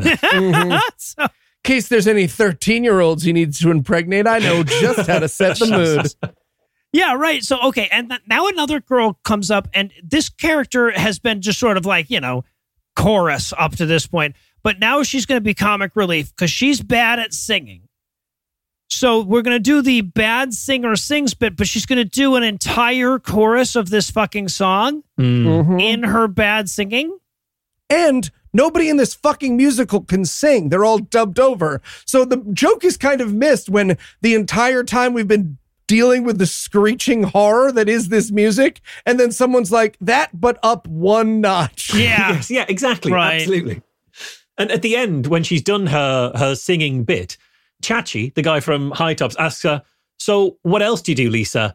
In a way that could not more clearly be saying blowjob. That is Yeah. absolutely what he means by that. Yeah, right, exactly. Again, Harvey Weinstein wrote this scene. Mhm. So, and then we get a guy who comes in and he's the bass. And, and and I guess that's supposed to be the joke is that his he's got a very deep voice and therefore He's also meant to be 12. They say, How old are you? He says 12. The actor is at least 30. Yeah. Why say 12? It's fucking inexplicable. I, I lost my mind when he said 12. Also, he doesn't have like a super low voice, right? He is like, he's like mm-hmm. I want to be in the band. And I'm like, yeah, that's normal low. yeah, I mean Yeah. probably lower than I could go, but yeah. Right. Uh-huh. The movie's acting like he's about to put his feet up his asshole. Oh, this is because no one in this film has ever met anybody black. They've never heard like the bass tenor in like a, a, a proper choral choral ensemble. So they're like, oh yeah, this is as deep as anybody we've ever met can yeah, possibly get. right. No, exactly. so okay, so now it's it's Barber Pole's turn. She gets up and she does her bit, and man, I'll tell you what, this chorus is so good. I can listen to it four goddamn times in a row, back to back. That's how good it is. Oh, sorry, no, five times in a row because then everybody sings it together. yeah, I, I'm not going to lie. My notes here were less than 30 minutes left, Eli. You can do this. Yeah. So, and of course, the lead singer of High Top stops in the middle of this to tell everybody that, you know, even if they don't get the part, Jesus still loves them. Oh, He might not love them, but Jesus loves them. I feel like you don't need to Jesus pitch people trying out for your literal fucking Jesus pitch, right? Yeah. The, the only thing more absurd would be for someone to interrupt him during his pitch to pitch him on. Je- hey, I'm, I'm so sorry, Rob Schneider, but um, I just want you to know right now. I also like that we've. This is the end of the audition. They do like a big kind of mm-hmm. finish. They try to end with one of those kind of tableau scenes on a stage, but they're so unimaginative. It's just basically like a pile of kids that they hold. But then that's the end of the audition sequence. But we've only seen four of these kids audition. Why did the rest of the kids turn up? Yeah. If only four of them got to audition. Moral support. Well, sorry, there is one more audition to go, you see, because There we is, still haven't true. seen Norman give his whiny, self pitying ass audition. He sings the fucking human version of It's Not Easy Being Green. And he keeps almost accidentally doing behind blue eyes. It's really, he's like, nobody knows what it's like. Shit. Um, blue. Yeah. no, it's, and also the okay, so the voice at this point, this is not the same voice that they dubbed him over with before. They might as well have No, it's not. Louis Armstrong doing this song, right? For how much it matches. Yeah, that 12 year old is dubbed over. Yes. right. Also, the lyrics to this song as well about how he's kind of he's so sad and no one understands him. This song is the cry for help that a student makes before a school shooting. This Yeah. is exactly what this is. I actually had in my notes, this is some school shooter levels of woe is me. Yeah. yeah, yeah. Yeah. So, but his song ultimately ends. I'm fast forwarding for the sake of the listeners. Hmm. and the lead singer, the, the high top singer, announces who made the audition. Now, keep in mind, we've seen five people audition. Six of them made it into the band. All right, everyone. Um, everyone is in. Good, It's amazing. good. The band that we've seen so far is Chachi and three backup dancers. Yes. And he recruits six kids into that band. This is every red flag imaginable. Yeah, This is not a real band. this is not a real band. This is a grooming tactic, 100%. oh, no. He said he was shorthanded. He didn't say how shorthanded he was. yeah. I'm the last surviving member of my band's bus crash. You know, maybe that was a cut line from the show. Yeah, and so of course everybody goes. Uh, the crowd goes wild for the fact that Norman made it in. The other characters not so much. They don't seem to really care too much about. But Norman made it in, and he's the crowd favorite. Hooray for Norman! So sometime later, we get Satan congratulating Barber Pole, and he's like, "Hey, you know what would be great to celebrate would be drugs and alcohol together at the same time." Huh? Yeah, here's this premium bottle of mouthwash we can uh, we can swing together. I also I could do our entire interview. I promise not to. I could do our entire review of this movie just based on how the devil actor holds a bottle of pills from the bottom at his very fingertips. It's absolutely insane. It's I heard nothing else. Yeah, he's like a cop who thinks they've found fentanyl. He's like, try not to touch it yeah, at all. right, right. Uh, so she's like, "No, I'm not quite ready for the drugs and alcohol yet." And he says, "All right, I'll keep them handy." Wait, where were those friends? Right? I just no one ever begged me to take drugs. So, but then Heather shows up. Now, Heather, of course, has been told that the audition had moved back an hour, and since it was only four people doing one chorus before six of them were accepted into the band, it's over now. So she's all very upset with Barber Pole for lying to her. And while they're having that fight, the lead singer from Hi-Tops walks in and overhears them. Yeah. And he confronts her. He's like, Now, Jenny, barber pole, is that true? And she's like, "Mm, Yes. It's like she couldn't think of another word that would go there if it wasn't true, right? Like, oh, what is lying? Shit, I forgot how to lie. Again, why why do so the audition's over? The band leader, the guy who's the the star of this band, just is still hanging around where the 15 year old girls are. yep, he sure the fuck He should- is. He's so clearly cruising for tail, but it's a Christian band, so that absolutely tracks to Yeah. be fair. Yeah. Mm. Right. Can I interest you in an I Heart Hot Youth Pastors bumper sticker? They're making me give all these away. So, yeah, so, but he's like, well, I'm sorry, Barber Pole, but I have to kick you out of the band for being a satanic cheater. Heather, would you like to audition in this back room, just you and I? And she's like, I sure would. and the two of them wander off. Yeah, yeah, they do. Yeah. So, okay. So now Barber Pole's like, you know what, Satan, if you still have those drugs and that alcohol, I would take some now. Give me your pills and start pouring. Pouring wet. he's only got a bottle. Is he just that pour like free pouring into your mouth? but the answer is he's got one of those little cough medicine plastic Yes, dispenser things that Yep. he's pouring does. into. He's sure brought does. little because because these idiots don't know how drinking works. They're like, well, I guess you probably bring glasses, right? You would bring a couple of little 30 milligrams every four hours of, of drugs and No, alcohol. no, it's not 30 milligrams every four hours. It's one pill, one shot. yes, Another pill, Another another, shot. shot. I Yep. think you're mistaking the amounts of each you should be taking there. Like, if you're getting that many pills deep, you are you are in trouble already. Yeah, I, I that was almost my best worst was best worst doing drugs and alcohol because this girl essentially drinks a pint of liquor and takes 19 benzos Yeah. because she didn't make it into the school musical. Yeah, uh huh. Yeah, so she's telling us all about her daddy issues, and Satan's going, huh? Yeah, another pill? You want to do another pill? Oh god, when the actress talks about how much her parents do not want her, she gets way too real. And it's like, okay, you you all right there, Ginny? Like, we still doing the play here? You, you know you're on stage. Come on, come on. She just starts to mumble to herself. And so you end up doing a bunch of Christian musicals. But then you turn 20 and then 30, and you're like, what am I doing with my life? I don't have an agent or a manager, and this isn't paying any Lort fees. Anyways, yeah, Satan, whatever.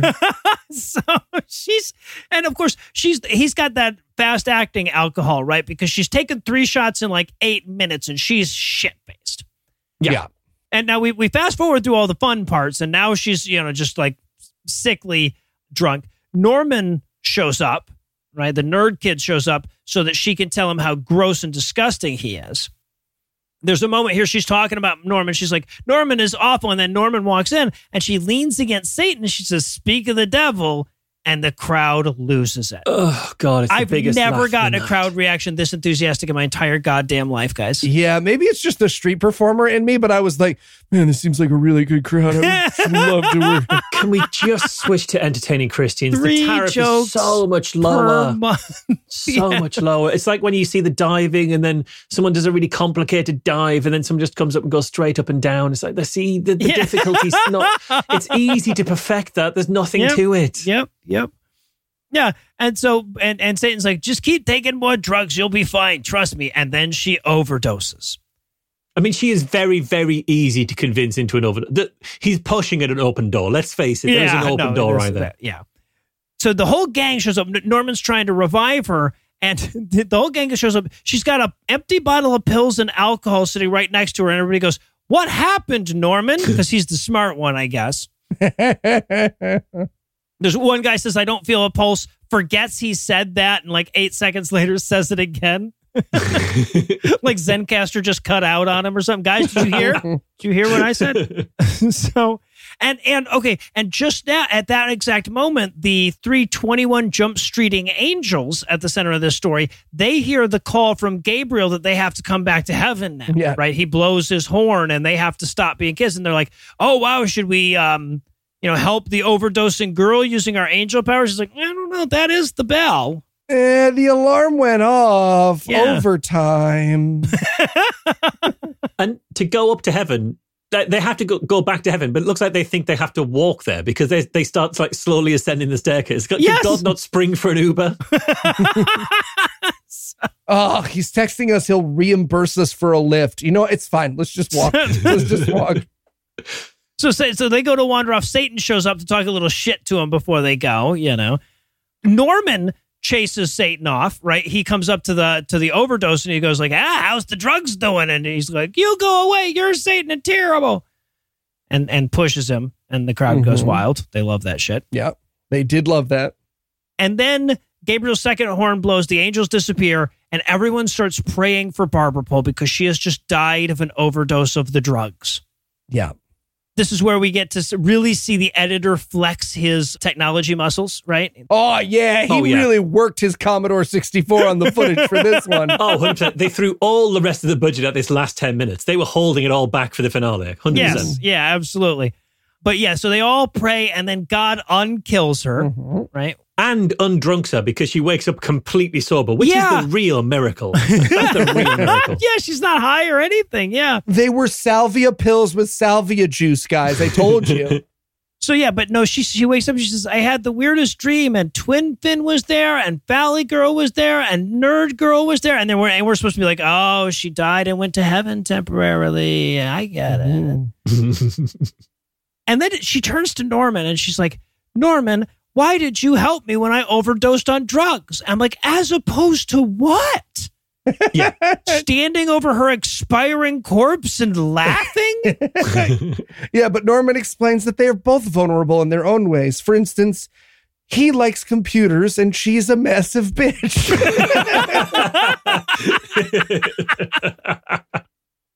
And then Tony like decides that this scene really should be more about him. So he turns to Heather and he says, Hey, I'm sorry for trying to pressure you into fucking me earlier. And she's like, Oh, that's okay. Is that still even a plot point? we don't remember that. Yeah, don't worry, you're fine.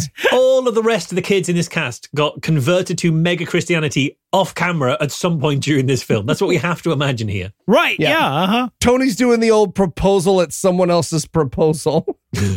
Yeah. Yeah. so, but then they all start pressuring Barber Pole into turning her life over to Jesus. so that she'll be less of a bitch. Right? Heather tells her all about how much God loves her, and then that becomes a fucking song. Oh, it does. And Heather is singing really loudly, and then she leans, then she, like Ginny leans in and hugs her, which means now Heather is singing loudly three inches from Ginny's ear. Yes. At Ginny, three inches from her ear. It's amazing. By the way, the refrain of this song is "Take off your mask," and I wrote in my notes, "Man, this Christian movie was way ahead of its time." Yeah, for a minute, this really plays like it's going to turn into a threesome with Heather, Barber Pole, and Norman, Mm. which which doesn't happen. Tony sees the same thing. He's like, "Oh, I want in on this," and so he jumps in and starts singing as well. Mhm. Yeah. And the choreography budget ran out by this point, so people can only walk to one side of the stage while everyone else stands perfectly still, and Yeah. then those people walk to the other side of the stage. Yeah. Sway slightly. That's that's the full choreography budget expend. Oh god, this went on so long. I wrote my notes. I feel like I'm playing chicken with this coda, right? Like, which of us is going to give up It's like first? 35 times. no, you'll turn it off. The big finale is that they're just lined up in a long queue on the front of the stage saying the same line 35 times. Yes. Yep. And they try, they try for some Rockettes kicks, but they can't go higher than Heath, so they're not not very impressive. And then we end on a big hug between Heather and Barber Pole, like as Yep. though their friendship was the key to this movie. Apparently, they're the high tops all along. So okay, but we're not done yet. We still have to check back in on the angels, right? That they're they're done with their assignment. Gabriel wants to know what they've learned. God, that's a fucking bracket that apparently needed closing. yes, Jesus Christ. exactly. Well, but it ties it all back into the title because they brought new shoes. They're wearing high tops. They even brought high tops for Gabriel. And I wanted him so badly to be like, "What the fuck do these have to do with anything?" But yeah, he likes his new high tops. So they all reprise the high top song, the me- most meaningless, banal song, not just in this movie, but in the history of musicals, yes. Yep. gets a reprise. I again went absolutely insane here, saying there is absolutely no reason why high tops are featured so prominently in this musical. Full stop. Genuinely no reason at all. Full stop. It is fucking baffling. Full stop. Is there some context that I'm missing? Is it like there's a Rosetta Stone that'll decode this mystery for me? So, my favorite thing about this, by the way, is that they do the exact same choreography that they did for the first time they did the high top They song. sure do, yeah. Which includes the assisted backflip and the butt spin attempt at breakdancing. Yeah. Mhm. Yeah. The chorus of this song might as well be reminder that the play was called Hi-Tops. Yeah, right. Also, this is when they do the bows, right? Like at the very end of this Yeah. is when they mm-hmm. do the bows. And the only reason I point that out is that everyone gets the bows, except when Satan comes out, the crowd is still in their fucking hip Christian hypnosis, so they just boo the actor during Yes, his yes, so in the curtain was so call, good. they're still booing. and he's a, li- a little hurt by it. You can Yeah. see him be like, "God, I'm show's over, guys. You could just fuck you, boo. I'm just Dave now. I'm just you're booing. Fuck you, oh, Dave. There is an 80% chance that audience still think he's Satan Yeah. to this day. Absolutely. Oh shit! And then we get to the credits, and I don't have any. Marsh's got extensive notes on the credits. I didn't have any notes there. Sorry. yeah, no, I'm gonna leave that to you. No, Well, I just wrote that I'm a professional, so I've actually watched these credits. Take that, Cara Santa Maria. And then I realized that Google Docs immediately linked Cara's name to me saying her name in the Google Docs. And I wrote, Don't link her name here, Google Docs, you snitch. Yeah. All right. Well, I you know this this movie kind of wore its moral on its sleeve. The only real question is what the fuck it has to do with high tops, and I'm not going to ask you guys that one because you know we all have our limits. So instead, I'm going to thank Marsh one more time for helping us out this week. And hey, while we still have you here, remind our listeners where they can go to hear more from you. Absolutely. You can hear me on Skeptics with a K every two weeks where I'll be doing some skeptical analysis of various uh, interesting investigations that I've been doing. And obviously, you can come to QED where you guys will be, and so much of the cool stuff will be. That is on the 28th to 30th of October. So, like, basically immediately to now. There's still a couple of tickets left. So, uh, rush out and grab those, and uh, we'll see you all in Manchester. Hell yeah. And check the show notes if you need a link to pick up your tickets or to check out Skeptics with a K. And well, that does it for our review of Hi-Tops. That's not going to do it for the episode just yet because we still need to subject ourselves to more pain and suffering. So, Eli, tell us what's on deck. while visiting the ancient walls of the holy city, two American young women and an anthropology student must survive a biblical apocalypse. We'll be getting back into a far more traditional spooktacular spirit with Jeruzalem. Zal with a Z. Z. All right. So with that to look forward to, we're going to bring episode 374 to a merciful close. Once again, a huge thanks to Marsh for helping out today, and a perhaps even huger thanks to all the Patreon donors that help make the show go. If you'd like to count yourself among their ranks, you can make a per episode donation at patreon.com slash godawful and thereby earn early access to an ad-free version of every episode. You can also help a ton by leaving us a five-star review and by sharing the show on all your various social media platforms. And if you enjoyed this show, be sure to check out our sibling shows, The Scathing Atheist, Citation D and D&D Minus, and The Skepticrat available wherever podcasts live. If you have questions, comments, or cinematic suggestions, you can email godawfulmovies at gmail.com. Legal services for this podcast are provided by the law offices of P. Andrew Torres. Tim Robinson takes care of our social media. Our theme song was written and performed by Ryan Slotnick of Evil Giraffes on Mars. All other music was written and performed by our audio engineer Morgan Clarke and was used with permission. Thanks again for giving us a chunk of your life this week. For Heath Enright, Eli Bosnick, I'm Noah Lugeons. Promise to work hard to earn another chunk next week. Until then, we'll leave you with a Breakfast Club close. Eli bought the script to this movie the minute the recording was finished so that he could be off book for the live performance at QED. Damn right. The Daft Punk Space Angels went on to be in a way cooler play with ninjas and laser guns. Norman is now an atheist and gets way, way more tail as a result. I mean, the movie kind of implied that he was going to get laid before Tony, right? Right? 'Cause It the- just- that is true. That is Barber absolutely Pole true. was ready to fuck. He got to do hand stuff with the angel, right? I think we agree. Yeah.